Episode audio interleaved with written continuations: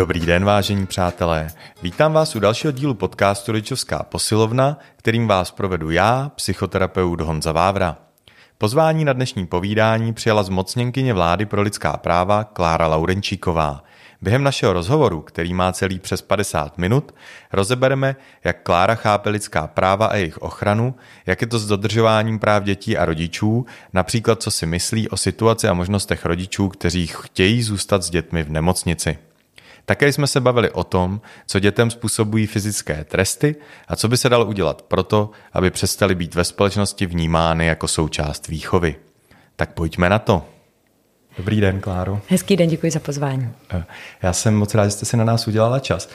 A já bych podcast začal tím, že bych se zeptal, eh, co vy vlastně považujete za ty pilíře lidských práv, protože já když jsem přemýšlel o tom, co já, když se řekne lidská práva, jsem si říkal, mi to přijde samozřejmý, ale pak se mi to začalo všechno tak jako, že kdyby se mě někdo z toho začal zkoušet, tak bych nevěděl pořád něco říct. Tak co pro vás přijde jako podstatný v tom, co děláte? Um, já jsem si vlastně, když eh, jsem se ocitla v, v té roli zmocněnkyně, tak jsem si uvědomila, jak eh, vlastně málo známe eh, ty klíčové lidskoprávní dokumenty a úmluvy. A takovou třeba základní je Všeobecná deklarace lidských práv, která mezi ta základní lidská práva vlastně přiznává nebo udává právo na to být bezpečí, právo na ochranu lidské důstojnosti, na to vlastně být respektován eh, v nějaké naší jedinečné integritě. Eh, eh, právo na to nebýt ponižován a nebýt týrán, právo na to, aby se mnou nebylo krutě zacházeno, právo na to, abych se nestával terčem útoku pro to, jaké vyznávám náboženství, jaké jsem rasy, nebo jaké jsem národnosti, či jakého jsem genderu.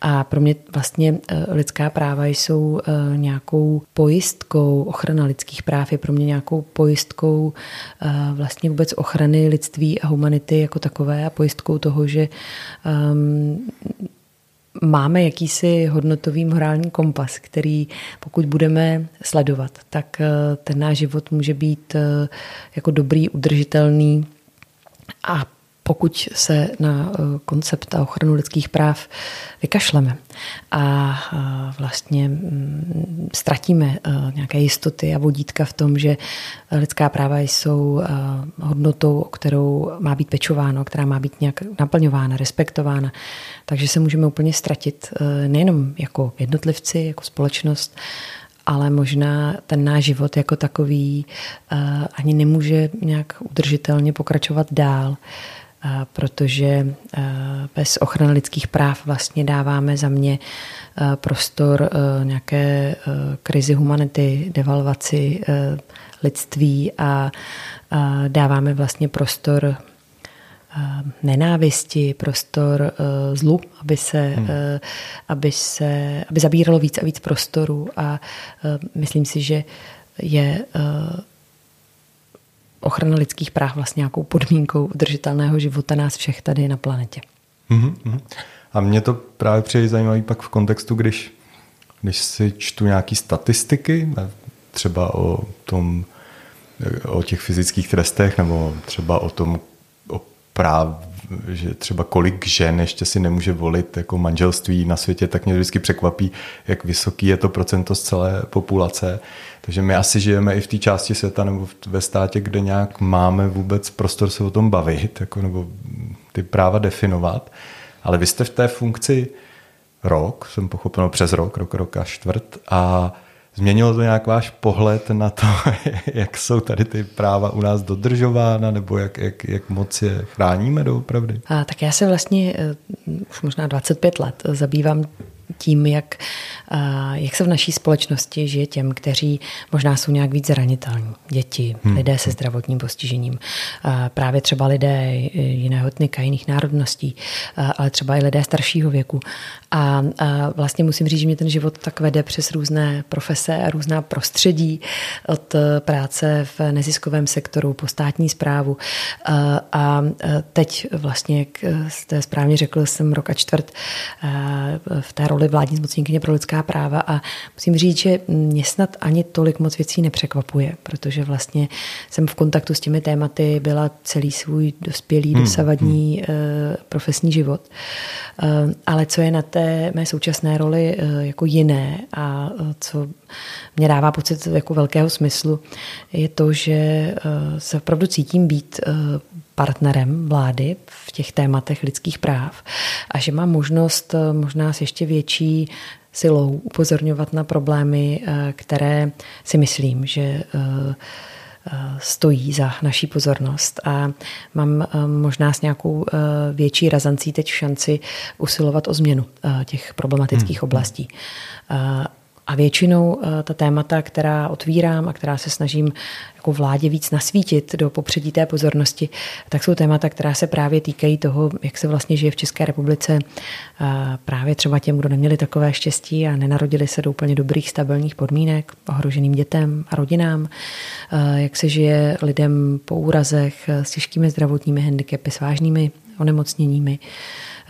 Ale a to je třeba pro mě trošičku nové téma, eh, objevuji i to, eh, jaké lidskoprávní kontexty má v sobě třeba téma stárnutí a eh, kvality života lidí staršího věku v naší společnosti. I tam je vlastně jako řada témat, která jsem si dřív možná tolik neuvědomovala, hmm. ale která za mě mají vlastně jako silný lidskoprávní rozměr, třeba právo na to moc život žít tak, jak si přeju až do konce, tam, kde bych rád žil svůj život až do konce ve vazbě na to, jestli mám dostupnou podporu a péči třeba ve chvíli, kdy už sám se o všechno nepostarám, mm-hmm. anebo takovou podporu a péči dostupnou nemám a potom to právo volby vlastně nemůžu naplnit. Odcházím do nějakého pobytového zařízení, kde mě teda někdo pomůže, ale není to moje volba, je to nutnost, protože mě třeba stát nic jiného neumí nabídnout. Hmm. Tak to jsou věci, které třeba objevuju a v kterých se snažím být různě aktivní a propojovat i vlastně ten stát, ministerstva s občanskou společností, s nevládkami, aby to, co se má měnit, vycházelo z nějakého společného dialogu a aby i ta řešení toho, co v těch různých problematických oblastech stát má dělat, tak e, se nešila nějakou horkou jehlou někde v kancelářích, ale aby opravdu vycházela z porozumění tomu, e, jaký je ten reálný život těch, pro která ta řešení hledáme. Hmm. A co si teda prakticky třeba eh, představit pod, pod tou náplní toho, co, co děláte. Jako to, jestli Určitě. možná spousta lidí jo. tu roli nemusí úplně chápat, nebo si může zaměňovat třeba s ombudsmanem. Nebo, mm-hmm. Já vím, že i vy jste dřív mm-hmm. působila jako ombudsmanka někde na vysoké škole, jo, jo, a, takže ty role jsou mm-hmm. asi jiné. Mm-hmm. A Určitě. co ten zmocněnec teda teď má za jo, úlohu? Jo. Nebo co, co, Já to zkusím říct úplně, prakticky zabývá? Uh-huh, zkusím to říct úplně prakticky. Eh, vláda má různé poradní orgány, rady vlády uh-huh. pro rovnost žen a mužů, pro lidská práva, eh, pro eh, práva národnostních menšin, romské menšiny. Má taky třeba vládní výbor pro práva lidí se zdravotním postižením. A premiér společně se mnou vlastně tato tělesa vede.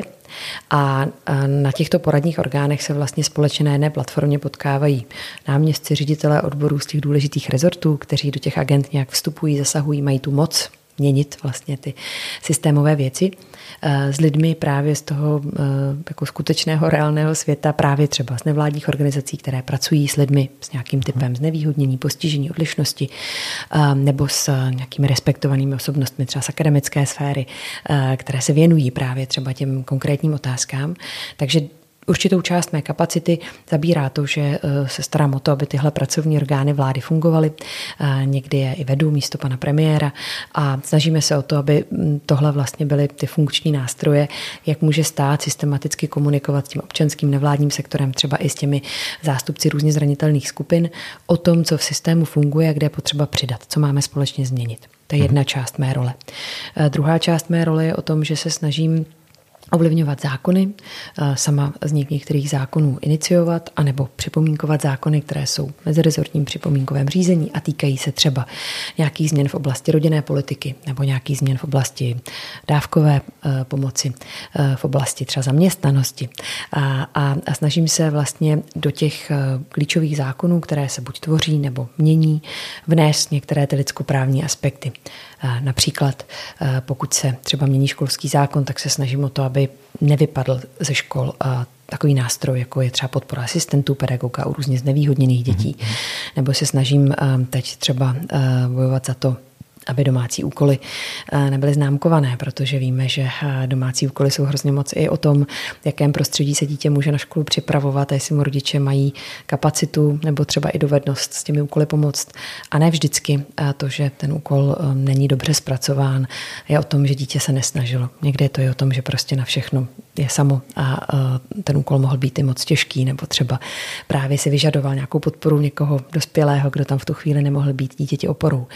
Takže se snažím prostě mm, ten lidskoprávní pohled nějak eh, vtěsnat do těch nově vznikajících zákonů a legislativy, eh, protože legislativa má potenciál hodně rychle měnit systém. A buď to dělá tím dobrým žádoucím směrem, anebo tam můžou vlastně některé problémy naopak se dál jakoby recyklovat a mm, třeba i posilovat. Potom ještě dál dělám to, že eh, se eh, vlastně eh, snažím tam, kde jsou nějaká slepá místa systému, přijít s nějakými vlastními konkrétními návrhy řešení. Mm-hmm. Teď třeba uvedu příklad. Spolupracovala jsem s ministerstvem zdravotnictví na tom, aby vzniklo metodické doporučení pro nemocnice, závazné metodické doporučení pro nemocnice a pro zdravotnická zařízení obecně k tomu, jak vlastně naplňovat to, co už mnoho let říká zákon o zdravotních službách a sice, že dítě má právo na nepřetržitou přítomnost zákonného zástupce nebo jiné blízké osoby, pakliže je hospitalizované nebo musí absolvovat nějaký bolestivý zákrok. Ten zákon toto již mnoho let říká, ale ta praxe tomu neodpovídala. Eh, ten ďábel byl skrytý v tom, že nemocnice si vypracovávají takzvané vnitřní řády a ty vnitřní řády vlastně častokrát odporovali tomu, co eh, zákon říká a vlastně významně oklešťovali tu možnost rodičů být s dětmi během eh, hospitalizací. A, a samozřejmě žádné vnitřní řády ani podzákonné normy typu vyhláška, metodický pokyn by neměly nebo nemají vlastně reálně možnost popřít to, co hmm. ukládá vlastně tomu danému segmentu zákona, ale tady se to dělo dnes a denně. A dnes a denně eh, vlastně se v některých nemocnicích rodiče zoufale snažili o to, aby mohli být na blízku svým dětem. Často je velmi nízkého věku a nebylo jim to umožňováno. A já jsem tohle vnímala jako velký problém uh, už více let, protože i uh, problematice třeba ochraně práv dětí jsem se věnovala už uh, mnoho, mnoho let předtím, než jsem se ocitla v téhle roli. No a byla jsem hrozně vděčná, že právě z té role zmocněnkyně jsem mohla jako silněji spolu iniciovat to, aby vznikl jasný, závazný metodický předpis pro nemocnice, který jednoznačně říká, jak ta praxe naplňování toho zákona a toho práva dětí má být zajišťována. A byť to nebylo jednoduché a muselo se opravdu vést řada nesnadných diskuzí s různými odbornými společnostmi, zástupci právě třeba nemocnic, tak eh, ten materiál je na světě, je schválený, je závazný a můžou se na něj odvolávat rodiče, nebo třeba i děti eh, samotné, které už to dokážou a můžou číst a hmm. pracovat třeba i s takovými dokumenty v rámci nějaké své vlastní argumentace. A já jsem za to hrozně vděčná, protože si myslím, že to má šanci nějak kultivovat, proměňovat tu praxi eh, fungování zdravotnických zařízení. Mm-hmm. A tak to třeba jedna konkrétní věc. No, já jsem se s vámi o tomhle chtěl bavit, že to mi přijde i ten jeden příklad nějakého práva, který, jak říkáte, už je docela dlouho definované nebo, nebo pojmenované, ale že spousta rodičů třeba si to ani neuvědomovala a zareagovala na to, když mi někdo řekne, no, nech to tady samo, to dítě zvládne to, protože přece jinak bude rozmazlený nebo něco takového, tak na to přistoupili.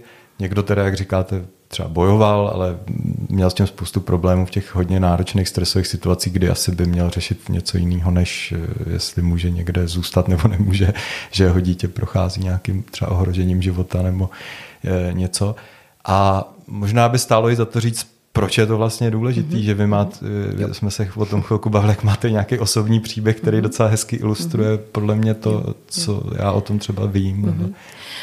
Vedle samozřejmě všech eh, možných výzkumů, které říkají, když dítě prochází nějakou těžkou zkušeností, má u sebe svého blízkého člověka, který mu věří a může pečovat o jeho emoční potřeby, tak máme prostě řadu výzkumů, kteří říkají, tohle je dobře, tohle je potřeba. Jinak děti si odnáší zbytečně příliš mnoho traumat, třeba z hospitalizací, které potom se propisují do celého dalšího jejich života v dospělém věku nějak negativně a můžou být eh, vlastně zdrojem různých úzkostí, obav a podobně.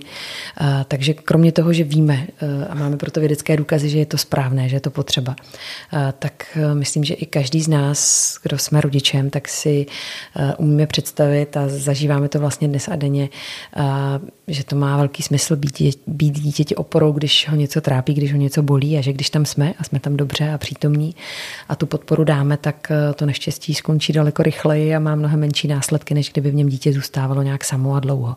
No a já no, jsem Možná zažila... to má i potenciál, jako si říkám, nejenom pro to dítě, jo pro toho rodiče, Určitě ale i pro, pro ten jejich vztah, který Přesně buď tak. to může jako narušit, ty jsi mě tam nechal a, a někdo mi způsoboval bolest a Přesně. vlastně jak to, že mě neochráníš. A nebo i posílit, posílit. jako byli jsme spolu v té náročné situaci, a tím jsme ji prošli, tak Přesně nás to tak. i přiblížilo, to všichni jak asi známe. Přesně, přesně tak a já jenom jako jsem vlastně zažila uh, v, v, tohle téma v nějakém jako konkrétním aspektu v momentě, kdy moje dcera uh, vyrazila poprvé na letní tábor, bylo jí 6 let a uh, ten tábor byl v zařízení, o které se majitel toho objektu nestaral dobře a během vlastně odpoledního klidu, kdy si víc dětí malovalo na terase, tak se ta terasa utrhla a zřítila.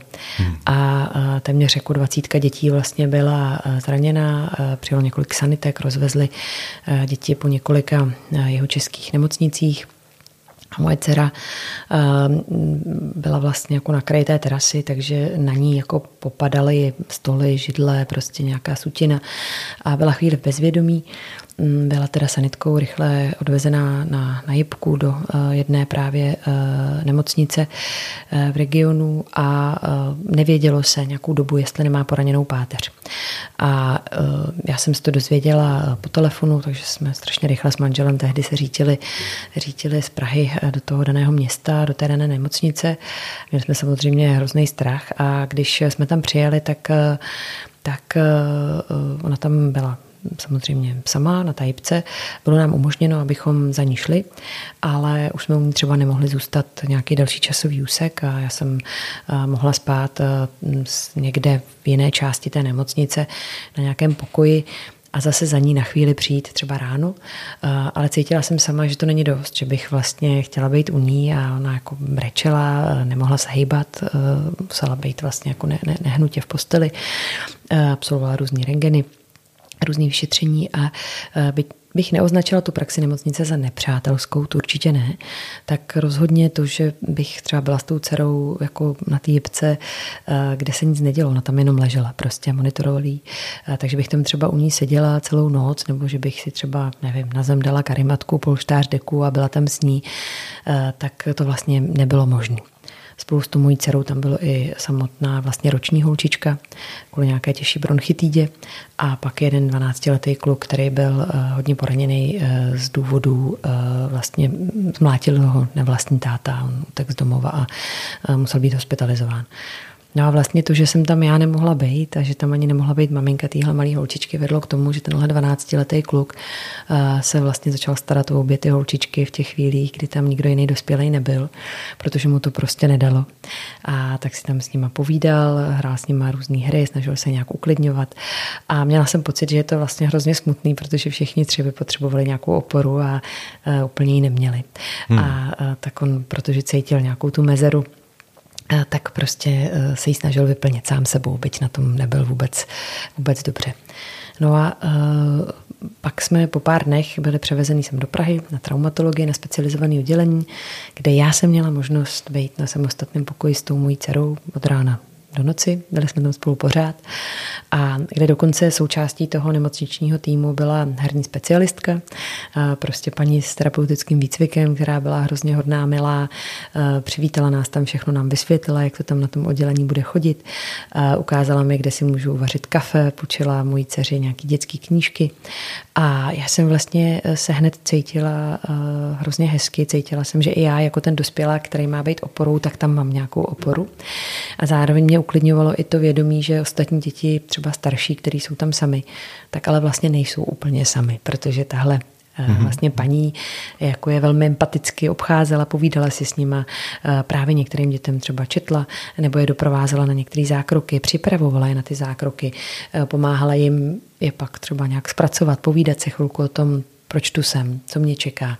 A Právě to, že vím, co mě čeká, eh, je tady pro mě nějaká osoba, s kterou můžu řešit svý trápení, která mě umí uklidnit, eh, tak to jsou prostě za mě nějaké eh, podmínky toho, abych si třeba z té hospitalizace neodnášel nějaký těžký traumatický zážitek, který mě pak bude nějak oslabovat pro celý další život.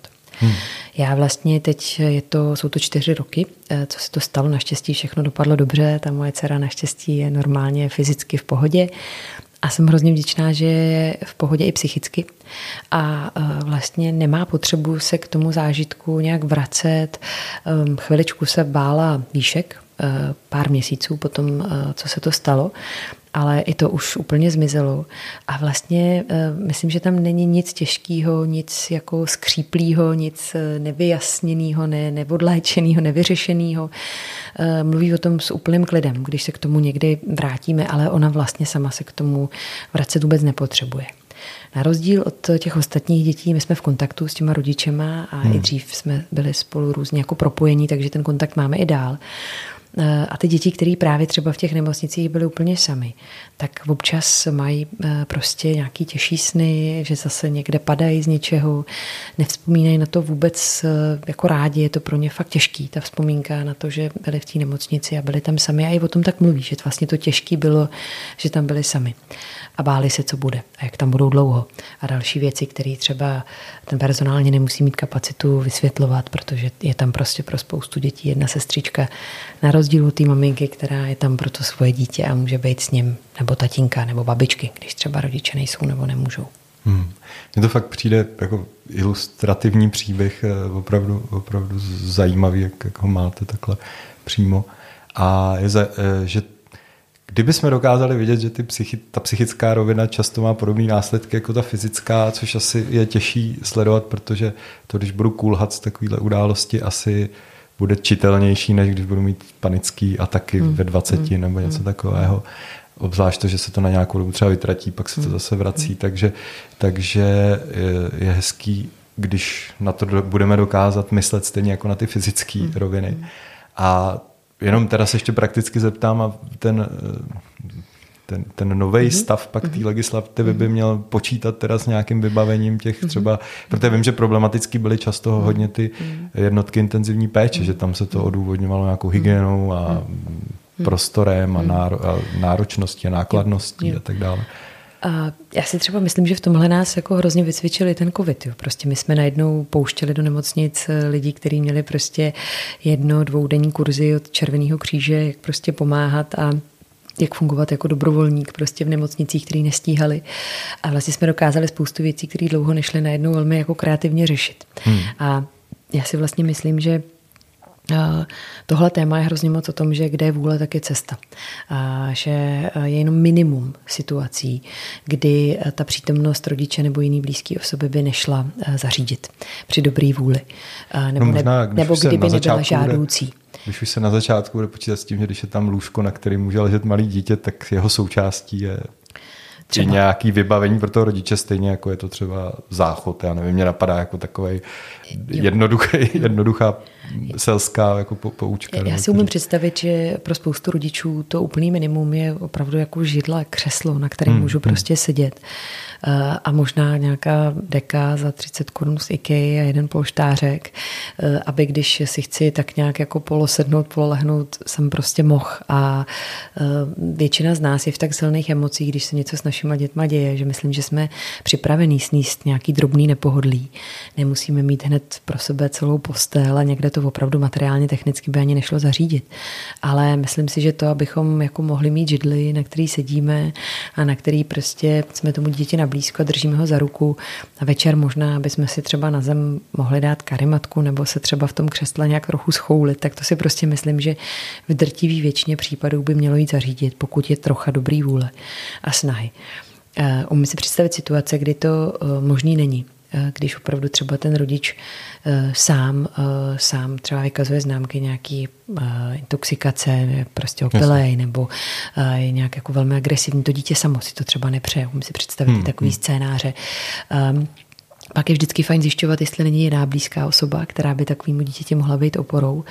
A pokud není, a teď třeba hodně narážím na uh, malé děti, které třeba uh, jsou v ústavních zařízeních, nemají uh, tu možnost třeba vyrůstat doma, tak ale ani ty by vlastně neměly být samotný a tam bychom třeba potřebovali k takovým dětem vysílat pistouny nebo dobrovolníky, s kterými by nemocnice aktivně pracovali na tom, že v těchto situacích budou schopní pomoct a, třeba být takovým dětem, které nemají to štěstí, že by měli vlastní rodiče pečující, kteří by chtěli, mohli tam být, tak aby alespoň třeba nějaký vytrénovaný dobrovolník možná nějak zaškolený v nějakých jednoduchých zásadách krizovky nebo trauma inform přístupu, tak aby tam prostě s nima dokázal aspoň občas být a byl jim prostě na blízku, povídal si s nimi o tom, jak se mají, co je čeká, proč tam jsou a třeba jim něco přečetl nebo hmm. sehnal nějaký hezký film, cokoliv. Vy jste to vlastně doplnila i v tom vašem příběhu tou herní terapeutkou mm-hmm.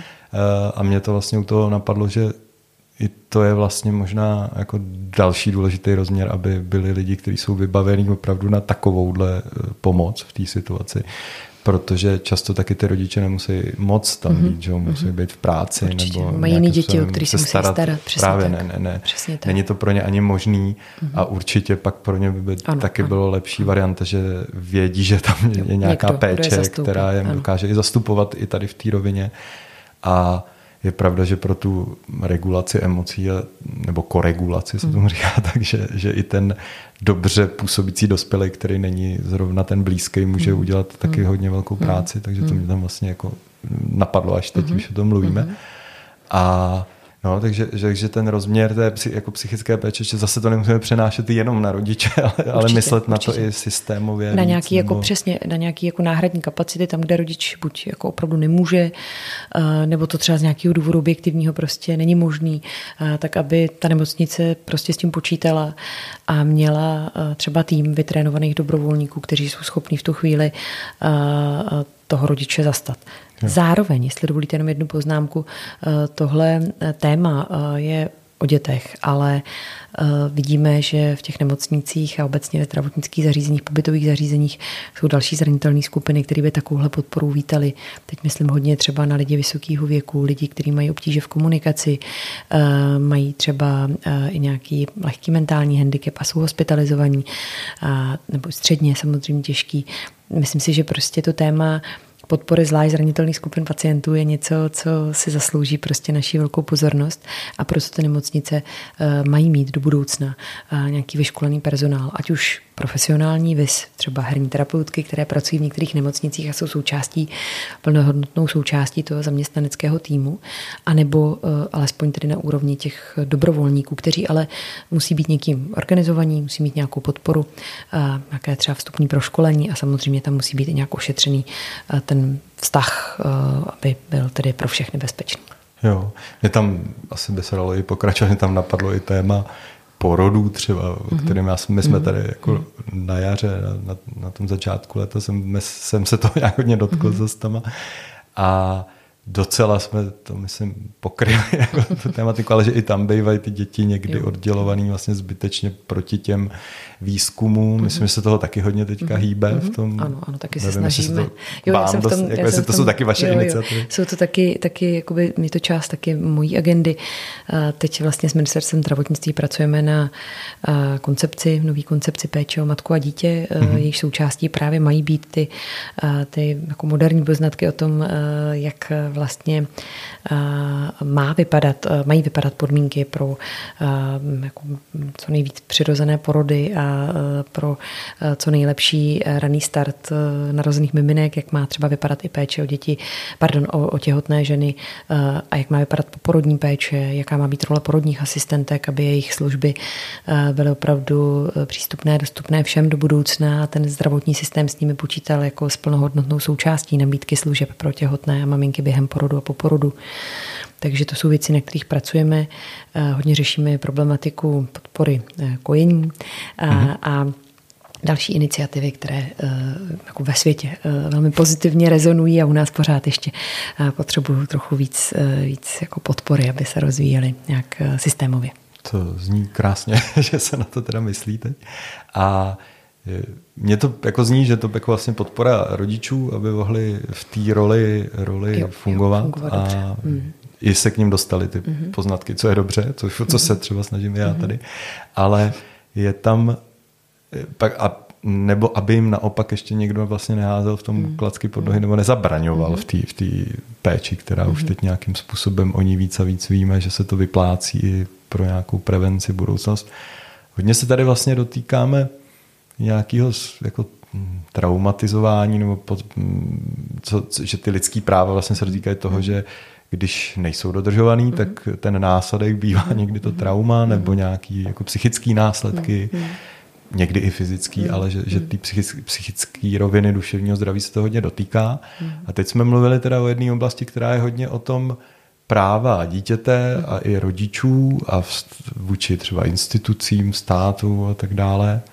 A teď mě napadá, že je, ty lidský práva se možná dotýkají tématu, kdy dítě je ohrožovaný rodičem mm. na těch svých mm. právech, anebo že máme i nějaký témata, mm. kdy možná je ohrožovaný, aniž by si to ty rodiče uvědomovali, mm. že mu odebírají nějaký mm. práva a bereme mm. to jako společensky mm. normativní nebo normální, že mm. to takhle děláme. A mě tam napadlo to téma fyzických trestů, to byl jedno z těch témat, kvůli kterému jsem vás chtěl pozvat, protože jsem taky slyšel, že se na téhle úrovni něco děje mm-hmm. ano, ano. a vlastně opět, proč jsme vlastně stát, který se ještě nepřidal asi k těm 60 mhm. státům, který nějak deklarovali, že je to v té výchově nepřijatelné mm. i na úrovni legislativy a zároveň třeba i jak se dá brát nějakým rizikům, který to může přinášet. Mm. tak. Eh, určitě. Ráda řeknu, na čem pracujeme a co je teď připravený. A teď vlastně do mezirezortního připomínkového řízení jde novela občanského zákonníku, která eh, vlastně zavádí eh, nový paragraf do občanského zákonníku a ten říká, že jakékoliv vlastně ponižující zacházení s dítětem, do čehož samozřejmě spadá i fyzické, psychické násilí, trestání, je nepřijatelné. A, a a odporuje vlastně nějaké ochraně eh, důstojnosti a bezpečí eh, dítěte. A já si myslím, že to je hrozně důležitý krok, který jako společnost eh, máme udělat pro děti.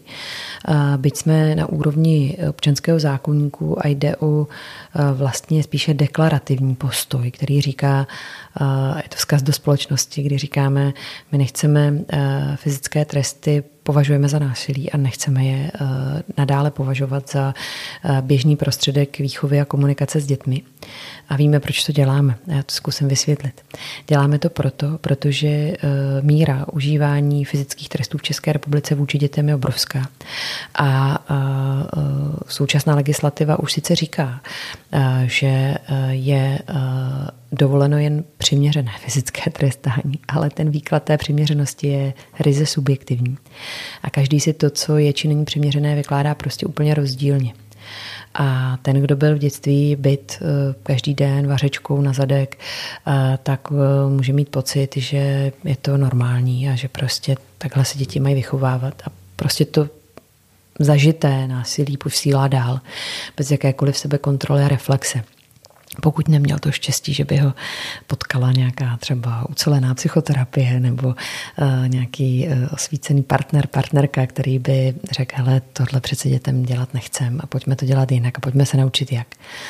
Uh, takže víme, že to, co zažíváme v dětství, tak často považujeme za normu a nějak se nám to opravdu stává pod kůži a pak zejména v situaci stresu prostě fungujeme na základě určitých automatických zaběhnutých vzorců a pokud to násilí je vlastně něco, co jsme zažívali běžně, tak v případě stresu, přetížení, bezradnosti se k fyzickým trestům můžeme uchylovat daleko častěji, hmm. než pokud jsme fyzicky trestáni nebyli.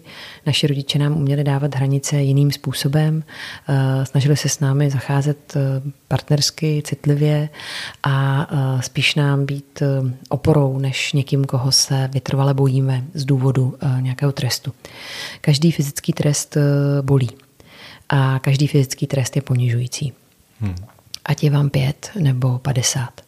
Eh, to, co by nám přišlo extrémně jako divné, nepřiměřené, společensky vlastně úplně neúnosné, eh, praštit někoho, protože mě něčem naštval nebo protože mě neposlech na první dobrou, pak, když je dospělý a jsme spolu třeba v práci v jednom týmu, tak eh, vlastně máme tendenci považovat za něco docela v pohodě a normálního, když to uděláme ve stejný, v úplně stejné situaci dítěti protože je menší, protože nám to nemůže vrátit, protože se to vlastně považuje za společensky tady u nás v Čechách ještě docela únosné a zažité normální. A my tímhle, my tímhle eh, jako vzkazem eh, na úrovni toho občanského zákonníku chceme říct, nám už to dál normální jako nepřipadá a my už to dál nechceme. A my chceme eh, jako říct jasný ne fyzickým trestům i proto, nejenom jako vzkaz rodičům, pojďte hledat jiné cesty, jak se sebou pracovat, jak dětem dávat hranice jinak, ale Chceme to jako jednoznačně říct i kvůli dětem samotným. A chceme, chceme, aby děti věděli, i oni sami, že fyzické tresty nejsou normální a že když je někdo fyzicky trestá, bije je, tak eh, mají právo se bránit, mají právo hledat pomoc, mají právo eh, třeba o téhle své zkušenosti říct školní psycholožce a prostě svěřit se s tím, že jim v takové situaci není dobře a říct si o pomoc.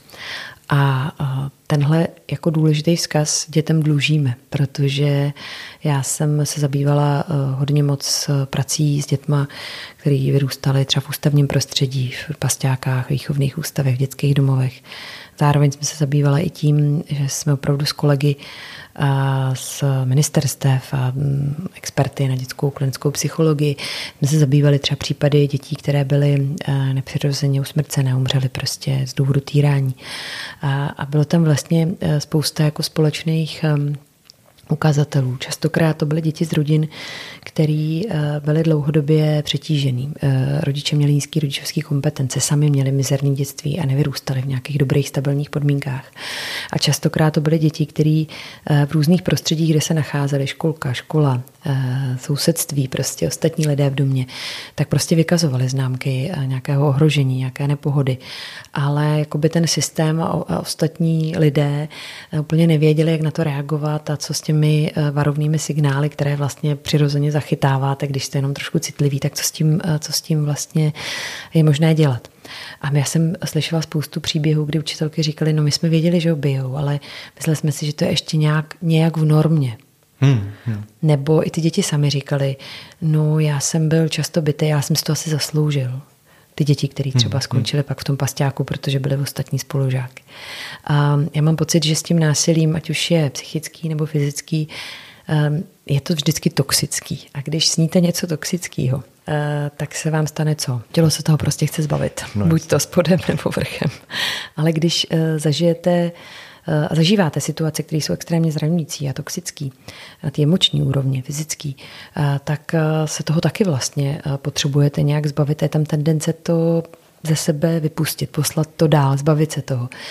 A takový děti pak častěji můžou být ostatní děti, anebo můžou být bezmocní vůči tomu, když jim někdo chce ubližovat, protože se vlastně nenaučili bránit, chránit. A může tam být ta tendence buď se vůči násilí vlastně vůbec neumět postavit, anebo naopak to násilí posílat dál, protože buď se sám chci zbavit té bolesti a toho, co v sobě mám uložený, anebo to právě považuji za běžný komunikační prostředek, když chci něčeho dosáhnout nebo když se mi něco nelíbí. Hmm. No a organizace, které pracují třeba s dospělými lidma eh, eh, a řeší domácí násilí, v České republice bylo jenom v polovině tohohle roku 43 eh, vražd z důvodu vztahového násilí. To je strašně hmm. vysoké číslo. Tak ty organizace, které pracují s oběťma násilí, tak velmi často vlastně dokladují tu spojitost mezi fyzickým trestáním a násilím jako normou v dětství a mezi tím, že potom jako dospělý člověk to násilí posílám dál vůči své partnerce, manželce, ale třeba i manželovi. Samozřejmě ty vzorce můžou být i obráceně, byť jsou mnohem častější obětí ženy než muži, ale i ti samozřejmě obětí být mohou. Takže oběťmi násilí nejsou jenom v úzovkách dětí, v těch rodinách, kde to násilí je prostě něčím, eh, něčím jako častým a přítomným, ale je tam i to riziko přenosu mezigeneračních traumat, těch násilných hmm. vzorců dál a dál, riziko rozvoje třeba domácího násilí potom v dospělém věku na úrovni partnerských vztahů. No a nemusí to být jenom uh, nějaká jako hrubá forma násilí, která vás poškozuje. Poškozuje nás uh, i to, když prostě dostaneme sem tam facku, protože jsme něco řekli takzvaně drze, nebo jsme jako hmm. takzvaně neposlechli. A hlavně nám jako tyhle zážitky vlastně málo kdy dávají šanci jako porozumět tomu, co se teda stalo špatně, jak to příště udělat jinak. Málo kdy e, nám dávají pocit nějaký jako spravedlivosti, že jsme si to zasloužili, spíše tam to zranění, spíše tam to ponížení, ten smutek. A ty fyzické tresty mají i potenciál hrozně moc vlastně poškodit vztah mezi rodičem a dítětem, zbořit vzájemnou důvěru. Hmm. A to je taky za mě prostě obrovský riziko, který je dobrý jako pojmenovávat. Já si teď jenom vždycky pak říkám, že protože vlastně na té úrovni té legislativy je relativně málo prostředků, jak to dělat jinak než sankcí. Mm-hmm. A vlastně, když se mhm. bavíme o trestech, tak aby to nebyl zase trest. Mm-hmm. Protože i tím, jak já se dívám na věci takovým terapeutickým pohledem, mm-hmm. tak vlastně někdy se z té oběti stane pak ten mm-hmm. konatel mm-hmm. a on pořád je ta oběť, která to dělá, protože vlastně zažil třeba sám, jakože to násilí a pak to opakuje. Jo. A tak jestli se myslí i na tu úroveň té pomoci mm-hmm. vlastně tady v tom jako podpory těch rodičů, protože často i člověk slýchá, jak říkáte, jo. právě nikdo jo. s tím nic neudělá, protože si říká, můžu zavolat někam na sociálku. Jasně. A co, a co se stane dál? A ono se vlastně nakonec stejně nic nestane, jo. nebo mu teda by ho odebrali rodiči a bude to pro něj lepší hmm. mít aspoň hmm. nějakého rodiče, rozumím, že nakonec jako se člověk cítí bezmocný, tak jo, jaký můžou být ještě Bych... z vašeho uh-huh. pohledu ty mhm. kroky, které můžou spíš pomáhat, podporovat rodičům, kterým to třeba nejde, nebo nedělají to jako na schvál, ale rozumím. je to součást jejich výbavy. Určitě, určitě. Já bych to teda rozdělila, jestli dovolíte. Ano, jednoznačně eh, vlastně musíme posilovat eh, programy a služby obecně na pomoc rodičům, na podporu rodičů. A eh, já tady vidím eh, vlastně několik skupin rodičů. Jednak rodiče, kteří svoje děti bijí, protože jsou sami obrovsky přetížený, hrozně frustrovaný, řeší spoustu jako zátěží a nemají se o koho opřít. Často rodiče samouživitelé, často rodiče hrozně mladí, kteří třeba nemají oporu ve svých vlastních rodičích nebo v nějaké babičce, tetě, ségře, je jedno. Eh, a vidím tady taky rodiče, kteří řeší prostě těžký, třeba akutní krizový situace, těžký rozvod, eh, nějaký vztahový násilí, socioekonomické problémy, cokoliv. A prostě v těchto těch situacích by ty rodiny neměly zůstávat sami.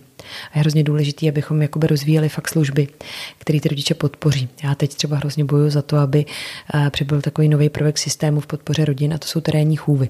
Mm-hmm. Terénní chůvy pro ty rodiny, které jsou přetížené, eh, řeší třeba nějakou akutní krizi, a nemají prostě peníze na to, aby si takovou chůvu zaplatili sami. A myslím si, že by třeba to, že vám někdo párkrát v týdnu na pár hodin přijde a buď děti pohlídá, nebo s nimi udělá úkoly, nebo vám třeba i poradí s vašimi vlastníma starostma, ehm, nebo vám umožní, abyste si zašel na terapii, na kafe s kamarádkou zacvičit. Takže tahle služba může hrozně moc pomoct a může pomoct předejít rozvoji mnoha velkých problémů, který se hmm. pak odrazí hmm. nějak na psychice a zdraví třeba i dětí eh, v takových rodinách vyrůstajících. Takže podpora rodin v krizových situacích a podpora těch rodičů, kteří mají nějakou nízkou kapacitu v péči, typicky třeba ti samoživitelé, nebo eh, třeba ti, kdo pečují o někoho vážně nemocného, handicapovaného hmm. a už nemají kapacitu na ty další členy rodiny, byť mají se všemi skvělý vztah, tak prostě už to obyčejně jako neudejchají. Tak aby takováhle podpora jako existovala, si myslím, že je něco, co se teď máme snažit a já se o to hrozně snažím a už je to třeba i na úrovni legislativy. Teď eh, nějaký návrh eh, Ministerstva práce a sociálních věcí pak si myslím, že eh, by takovýhle chůvy mohly výborně pomáhat i rodičům s nízkými rodičovskými dovednostmi a kompetencemi.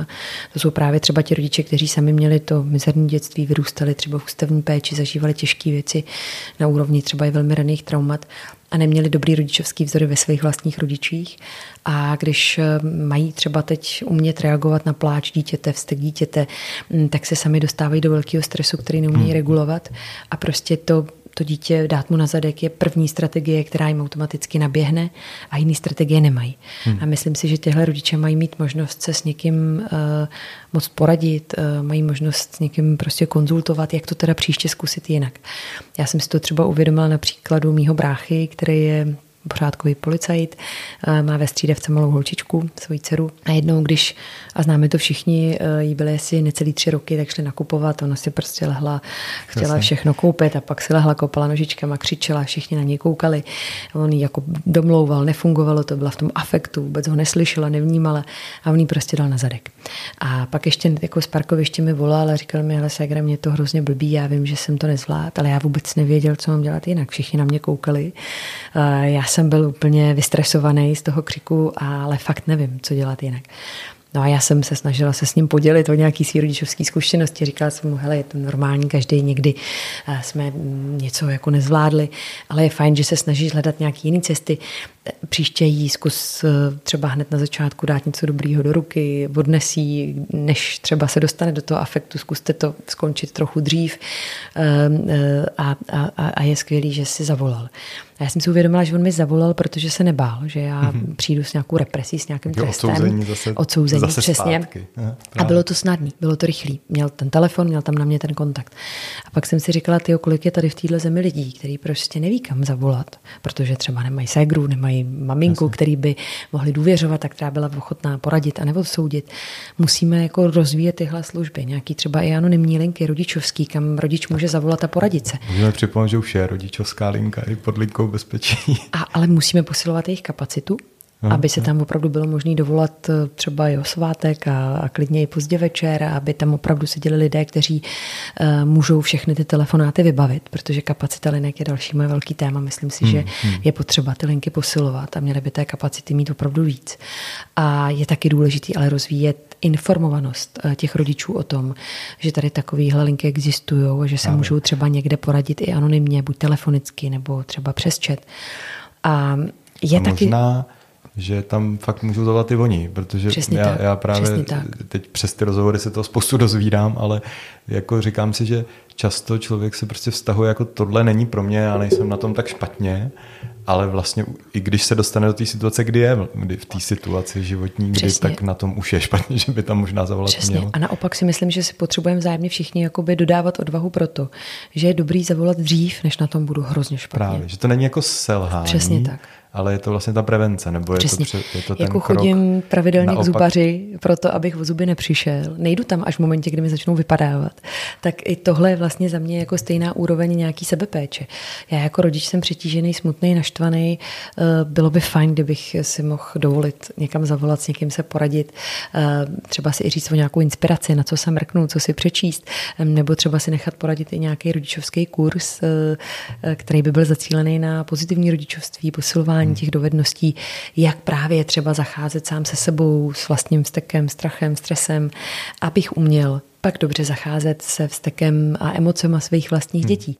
To byla česká zmocněnkyně vlády pro lidská práva Klára Šimáčková Laurončíková. Kdo by chtělo její práci vidět víc, ten ji může sledovat na Facebooku nebo dalších sociálních sítích.